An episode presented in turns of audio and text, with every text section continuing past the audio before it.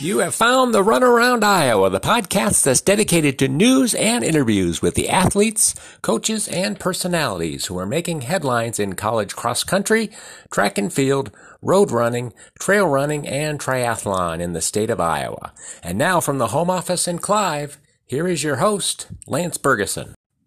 Hello, everyone, and welcome to a special year end edition of the Runaround Iowa.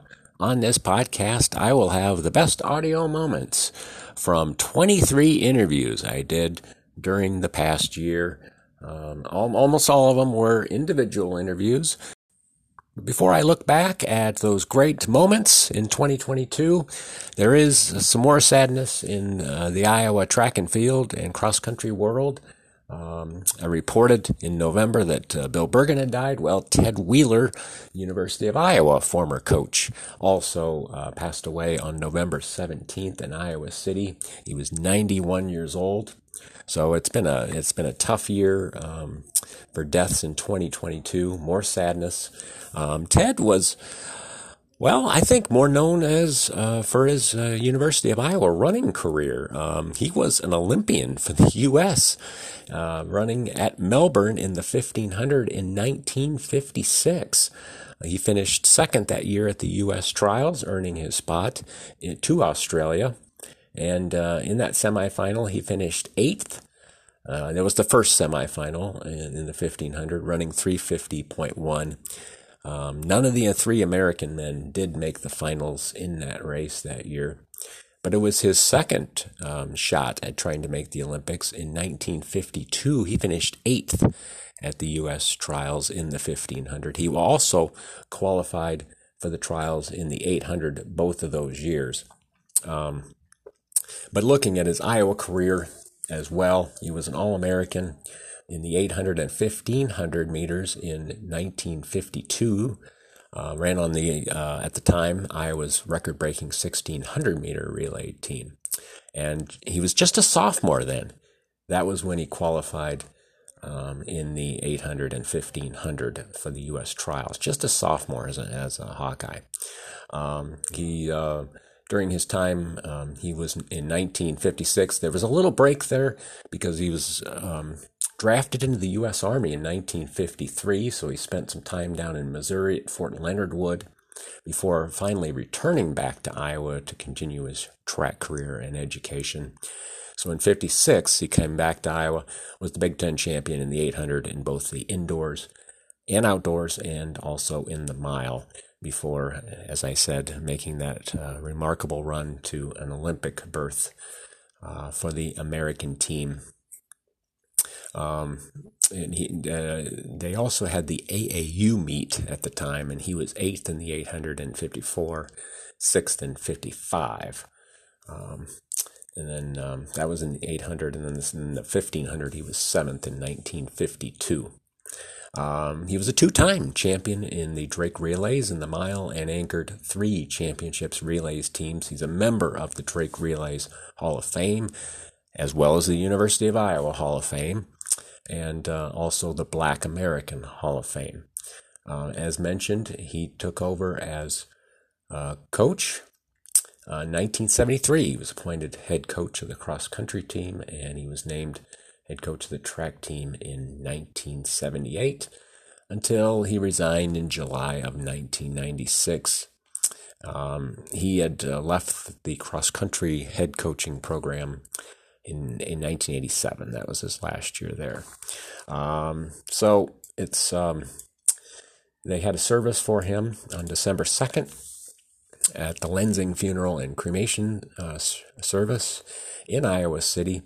And uh, if you're looking to, um, well, help out, they have a Ted Wheeler Scholarship Fund in memory of Ted. And if you want to contribute to that fund, you can send that to the family of Ted Wheeler, and that's the way it should be written.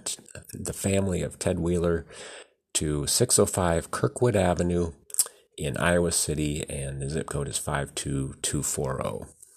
Um, so that's Ted. Ted was 91, so he lived a very good life, uh, definitely. But um, born and raised, not he wasn't an Iowan though. He was a transplant. Uh, born and raised in Chattanooga, Tennessee.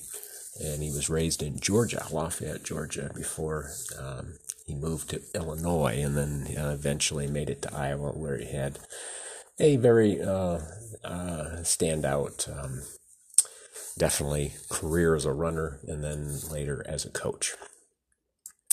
Um, Iowa also has some other news that came out, um, and it was uh, announced by athletic director Gary Barta that head track and field and cross country coach Joey Woody has been uh, given an extension through June of 2027, and it's well earned um, for the Iowa City native and former world champion. Um, I believe that was a relay for the Iowa for the U.S. team. He's in his ninth season at Iowa. He's been a four-time Big Ten coach of the coach of the year and a six-time U.S. Track and Field and Cross Country Coaches Association Regional Coach of the Year.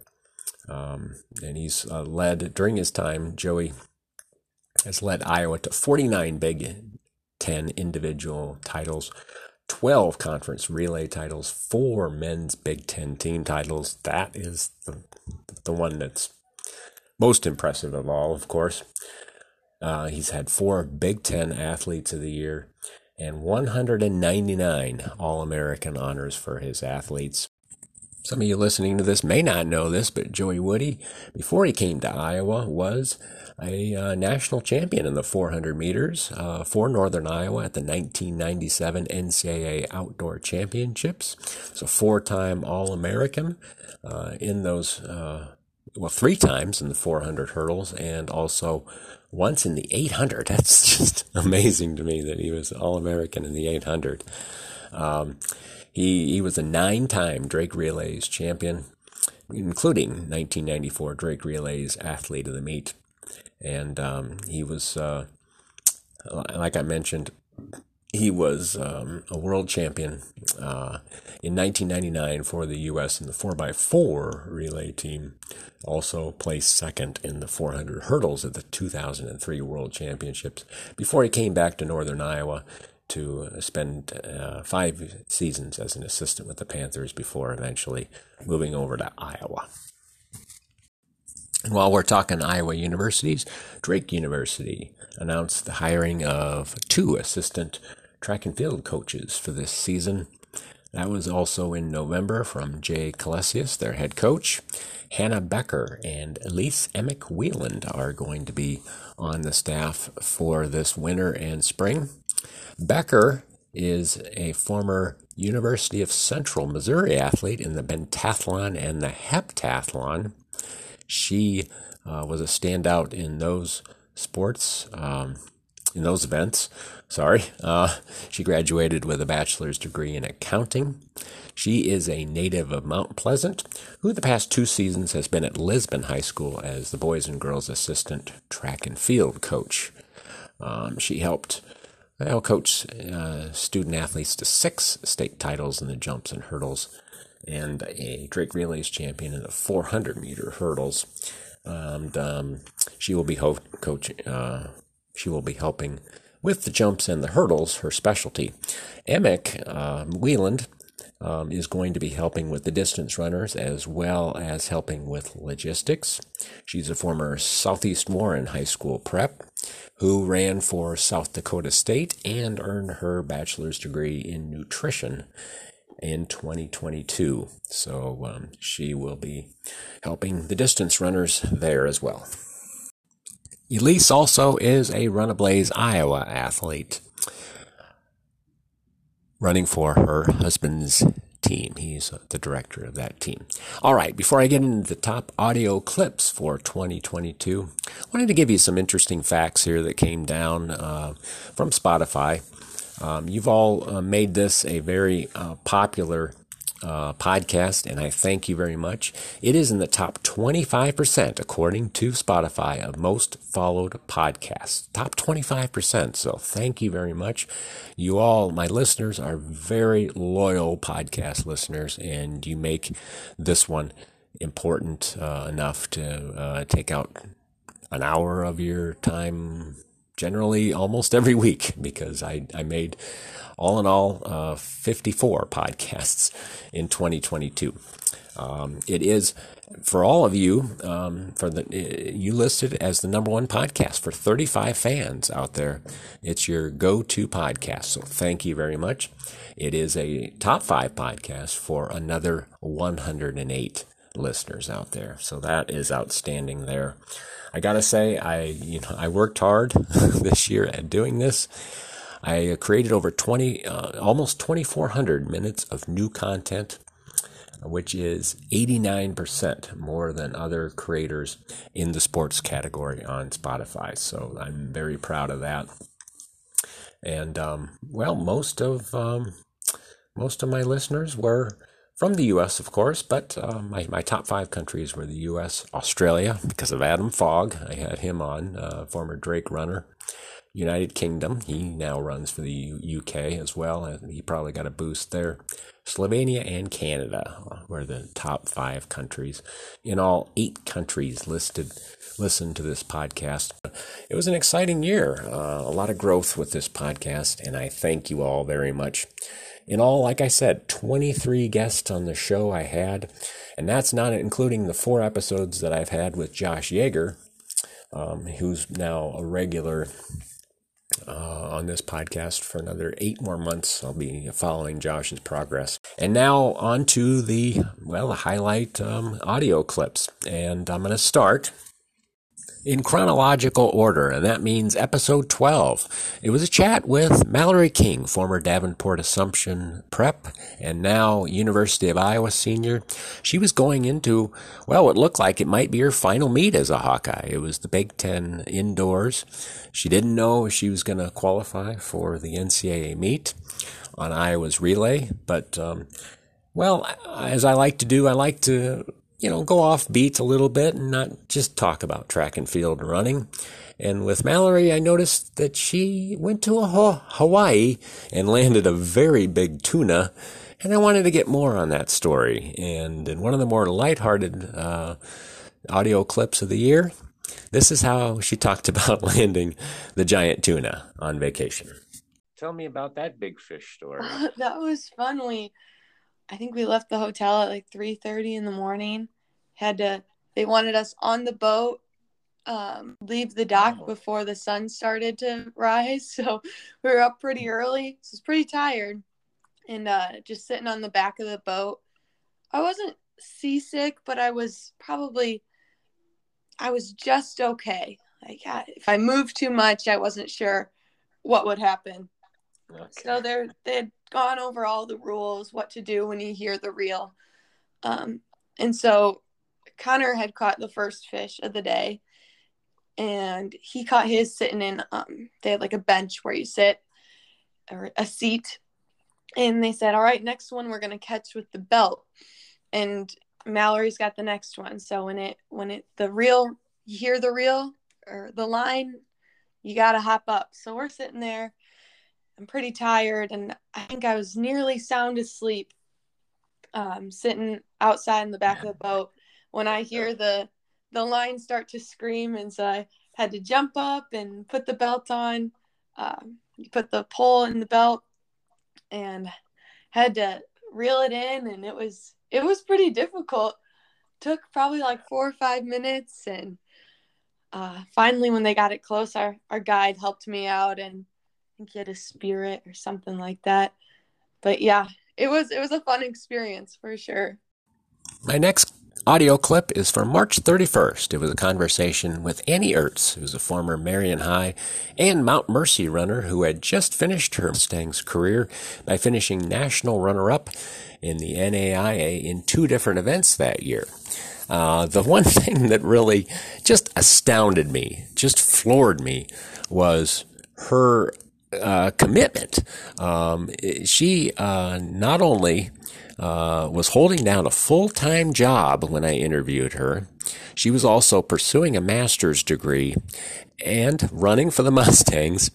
All of this while uh, also buying a home at age 23. My reaction was just priceless.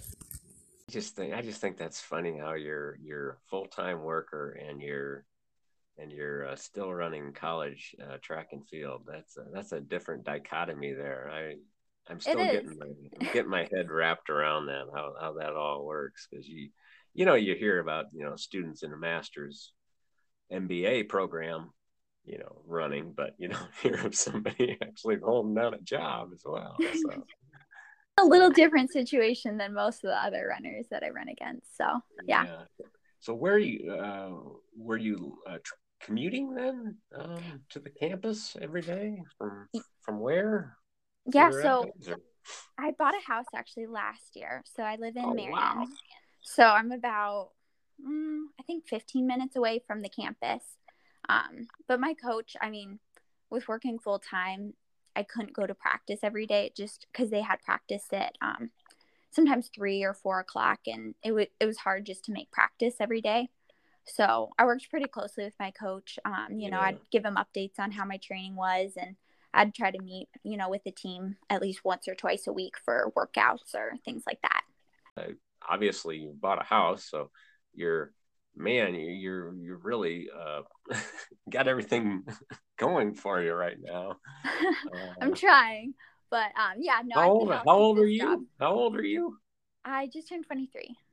23. I I didn't have any clue what I was doing at 23. I don't think. And you and you got everything solved here. I, I don't think. know that I know what I'm doing, but you know. Well, I'm, I'm trying. Sounds like you do, man. You got a homeowner, guy. You're you're on the ball here. um, so, um, oh, what was I going to get to? What was my point? Four episodes later, I interviewed former Cedar Falls High and current Northwest Missouri State runner Caroline Cunningham. That uh, was in May. And um, Caroline is married to the Northwest Missouri State uh, coach, uh, Wick Cunningham, who is from Knoxville. And uh, I was, and I knew that coming in, so I really wanted to pursue how they met. And um, this is a really um, it's it's a it's a longer clip, but it's also really interesting to see uh, how they met and how they got married during the pandemic. It was uh, a very fun story that she told. It wasn't until we did a trip down to the Chili Pepper Festival in Arkansas, and before that trip started, my coach was like, "We're going to." Like mingle the teams because there was too much of a divide between the women's and men's. And so um, women and men sat in both vans. We didn't have a women's van and a men's van. And so that's how I ended up in Wick's van. Okay. And so he was driving and I sat in like the front, not like the passenger seat, but the front row of the van. Okay, so it's like a three seater in front. Yeah, yeah, and then um, and you guys just got to talking and yeah the entire van fell asleep and it's like an eight hour drive. Mm, yeah and so i just started talking to him and at the end of that trip he kind of liked me and i kind of liked him. Um and so then he would come to the library. I went to the library every night and studied as a freshman with some of my friends on the team and so he started just magically showing up at the library and would always leave at the same time as me. And so we would always end up chatting. Um, and we started officially dating in December of 2018.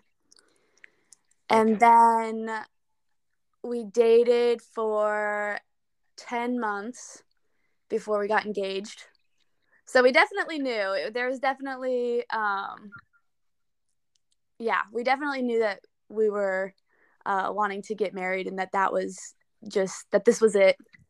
Um, so we got engaged and then we set our wedding date for may but then the pandemic started um, and everything was shutting down. And so we got married the friday before shelter in place started in maryville. Mm.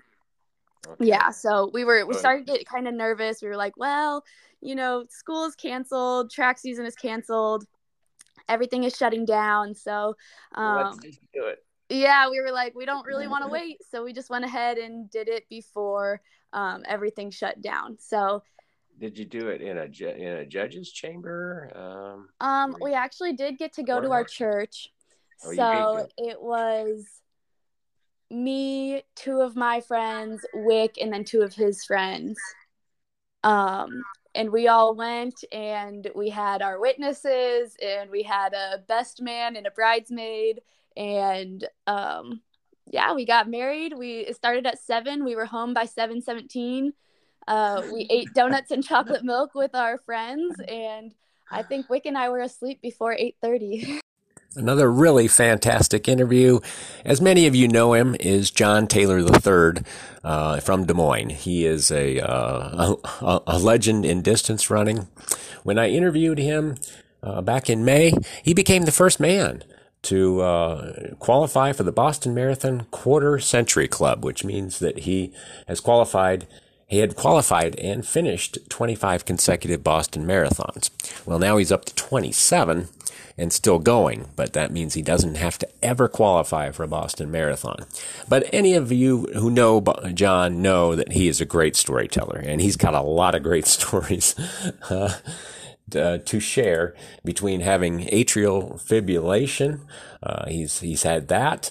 Um, he has also had uh, a blood clots in his leg that uh, I will get to in a, in a minute here that uh, almost stopped his streak in the Boston marathoning. And he also had a, a, a huge bike accident as well that almost uh, shut everything down. Uh, almost shut the streak down when he wiped out on his bike. So John is a great storyteller, and um, this is one of them. This is uh, one of his accidents that he had. This is in October 2003. I got in a bad bike wreck and I uh, it was in October. There's leaves on the is on a trail, and That's so I was riding. I was riding over these leaves, and there's this piece of wood or part of a branch from a tree. Well, I hit it, and it and it bounced up and got stuck between the front spokes and the front fork of the bike, and I went from 20 miles an hour to zero just like that. Landed on the center of my face. I don't even know at the time. I had no idea what happened. And then I noticed my tire wouldn't move when I got up and I saw this piece of wood. So then I, I ride home and every other step there's a drop of blood on my, mm. my leg. And then I go home and go end up going to the hospital and that is, and they sewed up this hole in my upper lip. And I remember telling the doctor the next week I got another marathon to do in Amsterdam. And so, uh, so he said I could still do that. So I go to Amsterdam. I bring that piece of wood or that branch with me. I hold it in my hand the whole race, and then I, uh, and to this day, that was my fastest marathon. At 252 was in Amsterdam, and I was like this almost like a hero of the ING employees because I looked like my face was this blood or this gooey mess. and then, so they hear my story, and then seeing me carrying that piece of wood, and of there's over a hundred ING employees throughout the world did that race, mainly mainly from Europe, and I had the fastest time of every one of us, and and so at my home here they had me mail my running shoes to Amsterdam and they're bronze, saying fastest ING runner, and hmm. John Taylor. After hearing that story, you can easily see why many, many people consider John to be a true running warrior. Um, but in the last year, John is also, when I interviewed him back in May, he also had become a new, uh, a new father and and and grandfather. He uh, he, he met a daughter that he didn't know uh, existed. Uh, they connected as well as his grandkids, and uh, he was just completely flattered when he found out about uh, these talented grandkids that he had. I'll let you. I'll let him tell the story. My uh, six grandchildren, they're all big time athletes. Oh yeah. And yeah. and so, like, my new son-in-law was so thrilled to meet me. Mm. I think, oh my god, now I know where the kids got all this stuff from And so, uh, like, he sees me as a motivator. Like, we're all planning on doing a trip together to Hawaii and uh, oh, in July. And um, the kids are saying, like, on the plane, I want to sit next to grandpa. but to be, be being called grandpa just it blows my mind when you never had a kid and then all of a sudden you have six grandkids and uh, yeah so it's the whole thing just just and the fact that they live in norwalk iowa so like one day i ran to their house you ran all the way here and so uh, so the whole thing's just just an amazing experience. And I grew up in a town. My first job was in a town, Norwalk, Connecticut. So I have all these roots in Norwalk, but not Iowa. And so now, yeah, yeah. the fact that they're so close is pretty extra special. My July interview with former Des Moines Christian and South Dakota State runner Oksana Covey Johnson was a wide ranging interview that covered a lot of topics, uh, from uh, the stresses that athletes at the Division One level are, are under, the pressures that they have, some of the struggles that she had. Well, one of those struggles came definitely around when she tried her first first attempt at a mile on the track this is what happened. Backstory everyone wanted to see me run a mile, and I've never run a mile on the track in my entire life up to this point. And so I was finally, and I was feeling fit. I was feeling really confident in the ability to go and put a decent mile on the track. So I put me in the mile indoors. And I got through, I think, two laps before I was like, and I could it was just the worst feeling I could ever imagine. Like I hadn't didn't feel like I could control how fast I was running. I was trying so hard, but it was like nothing was happening. And I was like, okay, this does not feel great. And it was just I I was like, this if a mile feels like this every single time, there's no way I'm ever gonna race a mile ever again. Um, turns out I tested the next day, I tested positive for COVID. And so I'm gonna. It was not a bad mile with COVID. I still am not super happy with the time, but it is what it is. It was at an, an alumni meet at home. I'm I'm looking yep. up 505. That's very solid for being yeah virus My COVID mile, yeah. Oksana and I also talked about adoption. She, uh, like my son Lucas, is an adopted child. She came from a Russian orphanage, and she talked about how she a lot of times acted out toward her parents. A lot of, uh, well, a lot of uh, blaming her sibling as well for things. And she said um, that came from her time in the orphanage, where it was common to, in order to survive in, in an orphanage, that she had to do that. She really painted a dark picture of growing up in an orphanage, and it really definitely um, touched me what she had to say. In the orphanage, it's like you are going to do whatever it takes to avoid whatever punishment it is. And to burst somebody's happy bubbles of what they think orphanages might be it's you know for me it was there's no regulations it's not the united states where people are looking after children or trying to look after children and have these strict guidelines for childcare or whatever that's not a universal thing. So mm-hmm. in russia really like there were not a lot of rules or regulations. So you know hitting a child was not out of the norm for punishment or beating them with a belt is not the out, out of the norm for punishment. And so like when that's what you're avoiding you going to do whatever it takes to avoid that punishment. And so for me like even just lying about the simplest things because i didn't want to get in trouble my next podcast, it was nice to catch up with former Western Dubuque and Wartburg College runner Joe Freiburger. Joe uh, shared a memorable road trip that he took in June where he ran a 5K at the Brian Diemer uh, family of races in in Michigan and then turned around just a few hours later drove all the way to Wisconsin for a mile on the track. This audio clip falls under the category of what were you thinking, Joe? Honestly, I thought I could handle all the driving, but then after the 5K, I drove through Chicago up to Milwaukee, and I was just shot. Like that was that was a really hard double. I've never done anything like that before. Um, and going through Chicago, the traffic was so bad, and I just remember my legs, whole body was tightening up, body was achy, couldn't stretch out or anything. And then I got to Milwaukee and closed my eyes for a bit, and ended up being like a two-hour nap, and woke up, tried to do a little bit of a shakeout, and uh, then by the time I got to the race, the mile race that night, it was just such a shock to the system. The I remember the gun going off, and I literally did like a 10k delay. Like everybody shot off the line, and I just went straight to the back because I was just so out of it still. And I tried to run fast. I wanted at least a PR, but sometimes you can't ask everything from your body. So I ended up running 415 that night, and I don't know, it just felt like a sprint the whole way.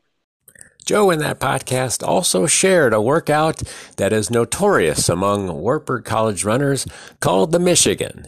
He described what they go through during this roughly 12 mile workout. Uh, it starts out with a mile at 10K pace, and then you jog to the cross country course. All your rest in between every rep is 400 meter jog. And you go over to the cross course, you do a 2,000 meter um, tempo which is usually like somewhere between six flat and 620, um, which is right around five flat, like 450 to 505 pace, something like that. And then you come back to the track, you do a 1200 at uh, 3K pace or 5K pace, maybe. And then you go back to the cross course, do another 2K, come back to the track, do an 800 at you know, faster than the last one. Then you go back to the cross course, do a 2K, and come back to the track for an all out 400. Um, it's definitely a daunting workout. Like if you haven't, if you're not in the best shape, it's a long one. It's definitely one of our longer ones of the season. I how love miles, it. How many miles do you get on on, on that? Uh, the work 12? itself is 10,000 meters, but then with the rest and stuff added in, it's about eight miles usually. Warm up, yeah, okay. And by the time you warm up and cool down, I guess then you go, yeah, 12. My podcast at the end of July with Ellie Friesen, who became Ellie Friesen Hodge, was just a hoot. It was, it was just fun from the very start to the end. She's quite the speaker. And um, when I was doing some research, as I always do with all these podcasts, I was trying to figure out who she was trying to marry, and I could not figure out who it was. So I tried to do some detective work here. I tried to look behind, you know, look, uh, see who might be from Iowa or who might be, you know, connected uh, to her. And I couldn't figure it out. Uh, I, I, I, I guessed with one of the athletes uh, that I thought she might um, have be be engaged with uh, because of because of a post that Ellie had put on Instagram with this individual. So I thought maybe that was him. Well, in this uh, outtake that has never been heard from, nobody has ever heard this except for me and Ellie recording this at the time.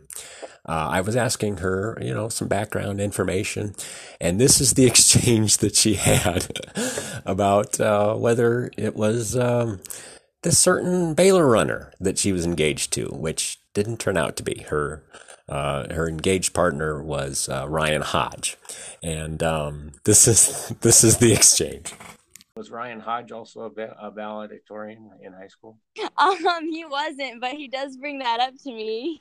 okay. like, I guess marrying a really smart woman, I laugh at that because Cresco was pretty big, but it wasn't like some ginormous school where I had, yeah.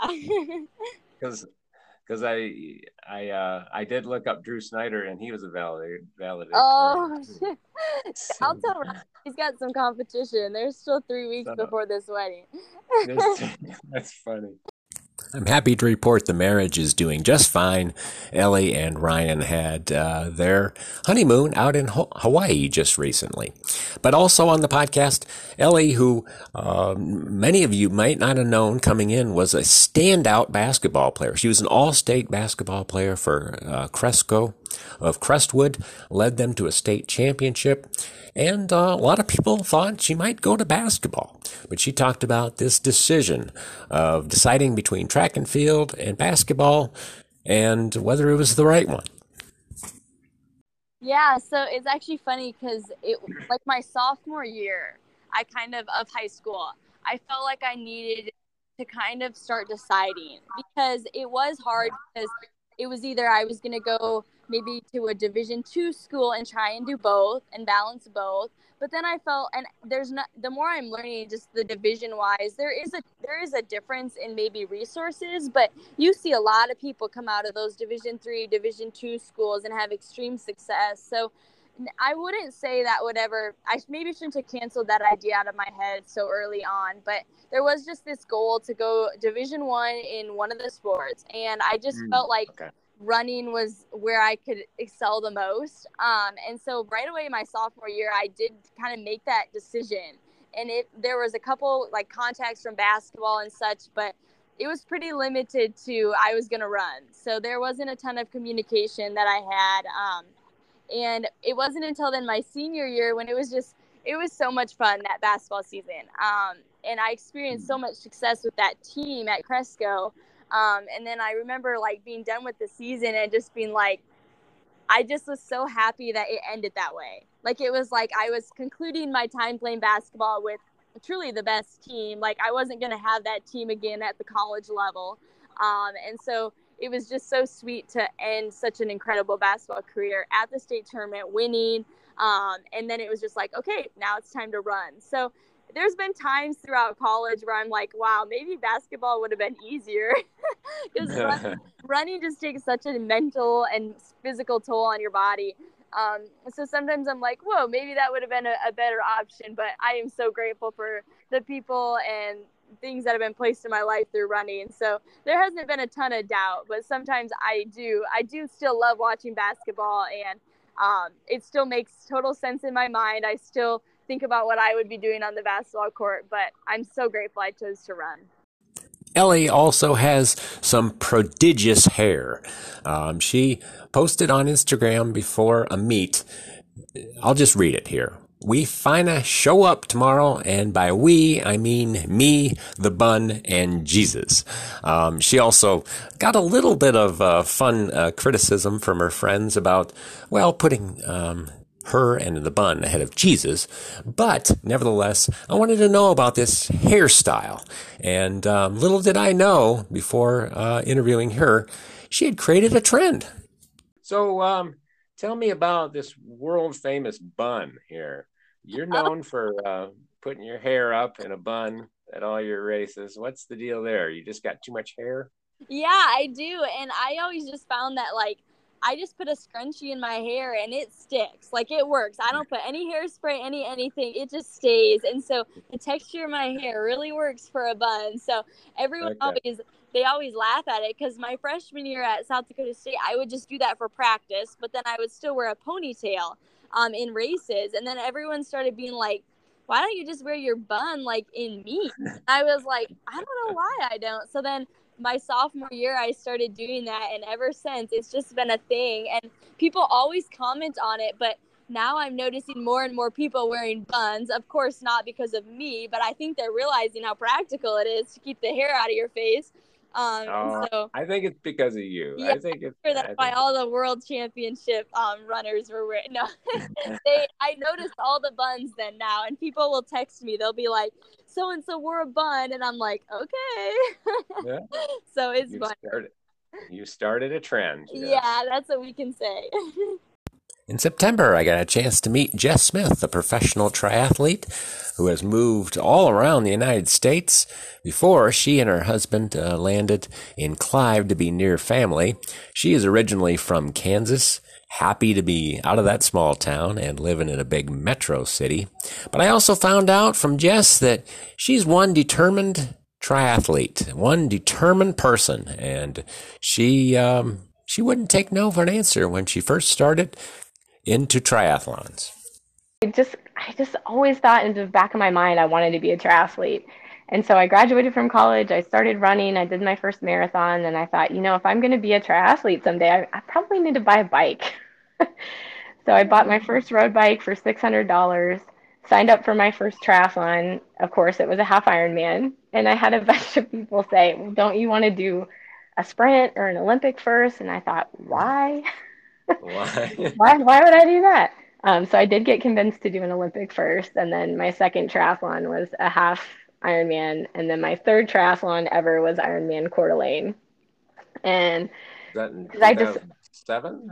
Yeah, 2007. And so I was with my husband. My husband then we were just dating, and after the race, I think you know I was probably 20th in my age group, and you know was over 12 hours, and I was just like, that was awesome. I definitely want to do it again. And he likes to make fun of me because I said, you know, maybe I can just really train hard and maybe I can be a professional triathlete someday. And he's looking at my race results thinking, what, what are you talking about? Um, but he's, you know, he's supportive. He's like, okay, you know, just keep now training. Who's keep laughing now? Yeah. Right? who's laughing now? And Jess is a tough competitor as well. She earned her first trip to Kona at the Ironman World Championships by the slimmest of margins. It's quite a story. My second Ironman in Arizona two years later and took off two hours and qualified Mm. for Kona by less than a second. Wow. Half the poor girl in the finisher chute. And uh, you know how close it was? I had no idea. I just felt good and like really kicked it in those last couple miles. And we had we were given the exact same time, and her name was alphabetically higher than mine, so they listed her first in the results. Um, and it, it was for the the second Kona spot, and so they had to go back and actually look at the video. And I had stepped across the line just in front of her, um, so I got the spot. And I, had, but I had no idea. I had no idea who she was or if she was in my age group or anything. I was just like eyes on the prize. so I always say you always at least look behind you. Ellie was definitely a four sport star at Crestwood. On the other hand, you had Merga Gemeda, a former Sioux City North runner now running for the University of South Dakota, who in a September interview, Merga told me that uh, he's glad he found track and field and cross country because he tried another sport and it didn't work out well for him. I have a twin brother who also played soccer in high school. So Okay. we were we were playing soccer on the same team uh, before I joined cross country. I actually started running cross country my junior year. I didn't run like my freshman or sophomore year. So Mm, I played soccer pretty much my freshman and sophomore year. But before I joined cross country, I was on the track team and I was playing JV. I thought I was good enough to be on the varsity team, but Mm. my coach decided to put me on the JV. So I kind of got through my head. I was like, you know what? I, I don't want to be, I don't want to play soccer anymore. So I started, I, I joined cross country the same year I quit soccer. And then since then, it was just, I fell in love with cross country. So that was the story. That's how I started running.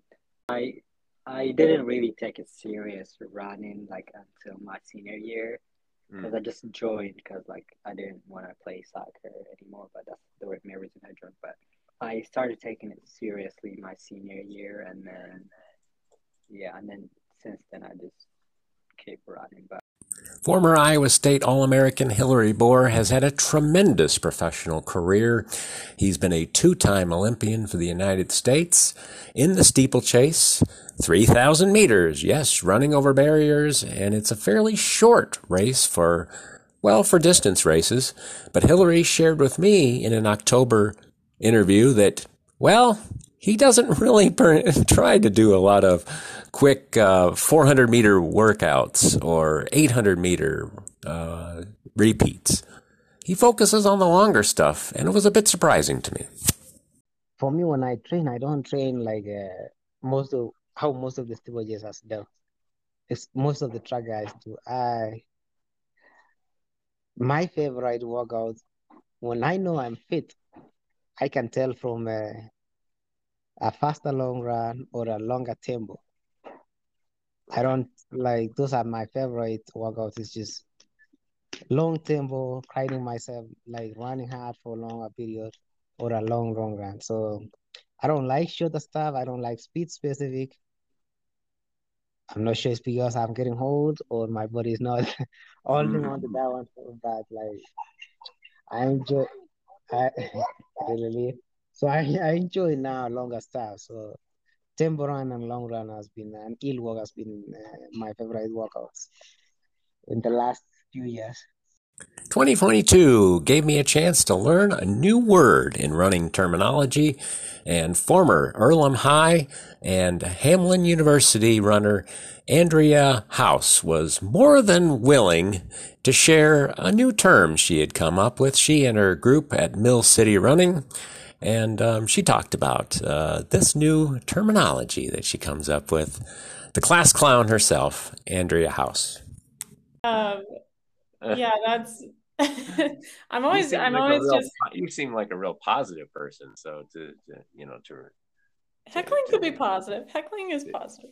Okay. Um, yeah, I'm always, I'm always um, running around, usually being loud, usually talking, giving people crap. Um, okay. yeah, heckling can be a lot of different things, but um, I usually try to bring the energy wherever I go. So I think that's where that comes from. Um, we also have a term that was coined by one of our race team members called speckling, um, and that's spectating and heckling. So, um, you know, even if you're not racing, we encourage you to come speckle a race. So there's a lot of a lot of good heckling going on up here. It was a strong end of the year with podcasts with Andrea. It was a fun one with, with her. And then with Jeremy Fopma, former Marian Central College and now current Maranatha Baptist student. Jeremy, a four time National Christian College Athletic Association Division II national champion in cross country. Four times he, he, he won it. I I uh, I did a little research on Jeremy, and when he first got to Maranatha, um, there was a question posed to him about three things that he can't live without. Basically, three things that he has to have every day, and uh, well, it was interesting because I wanted to look back at what his what he thought now are the three things that he can't live without, as opposed to what he said when he was a younger student. And the results were very telling. Here's the story. I don't remember what I wrote down. I probably wrote down like. Well, that's why uh, I think that was like your sophomore year, maybe. Okay. Yeah, maybe sophomore year you were asked that. Now I'm Yeah. kind of curious. Now that you're, Um, you know, a senior, you're going through your masters. Yeah. Other things Um, changed a little bit in your life from what you said. Yeah, I definitely need my wife to survive. She just uh, Right, keeps me right. Good answer. Good calm answer. and balanced. um, like getting married, like my grades go up because she's more diligent, and she's like, "What do you have to do next?" And or if I'm writing a paper, she she's willing and ready to talk through it and explain some things. I'm just like, I don't know how to explain this or whatever. So Maddie's just huge, and honestly, like if I'm to get better and pursue running, um, my Maddie's gonna have to help me the most. Like she's a great coach and a great like um, encourager, challenger. So Maddie's right up there. Um, and then um, She's going to be big breadwinner here, you know. yeah, you know, I- you just need a community around you for sure. And There if you're you going to develop at running or, um, and I really see just the church body as a community that I have um, that has always encouraged me in running, has challenged me in my walk with God, all these different things. And so, um, you just got to have a community around you. That's probably the number two. And then, um, it sounds cliche or whatever, but I just um, I love spending time in the Word, and um, that's been important each day just to get in the Word, take some time and pray. And so I just really need my Bible to be with me, and I can have that on my phone or whatever. But um, Oh wow! I mean, this is a complete. This is completely different uh, from what you said three years earlier. Yeah. Um, you said three things you need to survive: Uh, in the previous one was my legs, a pair of running shoes, and a free hour every day. How about yeah. that? I mean, your perspective is completely changed. Yeah. From a worldview, uh, personal view of this. I'm uh, thankful I have grown and matured a little bit over yeah. the years. It was fun to look back at some of the top moments from more than 1,200 minutes of interviews with these individuals. I hope you'll be along for the ride in 2023 as I interview more of Iowa's most prominent runners, triathletes, and coaches. And I'm happy to report I will have former Iowa State All-American Dan Kurtz as my leadoff guest for the 2023 season. Listen in as Dan tells of his new venture, mountain and trail running, while he lives in Vermont. That'll all come next week. Thanks for listening.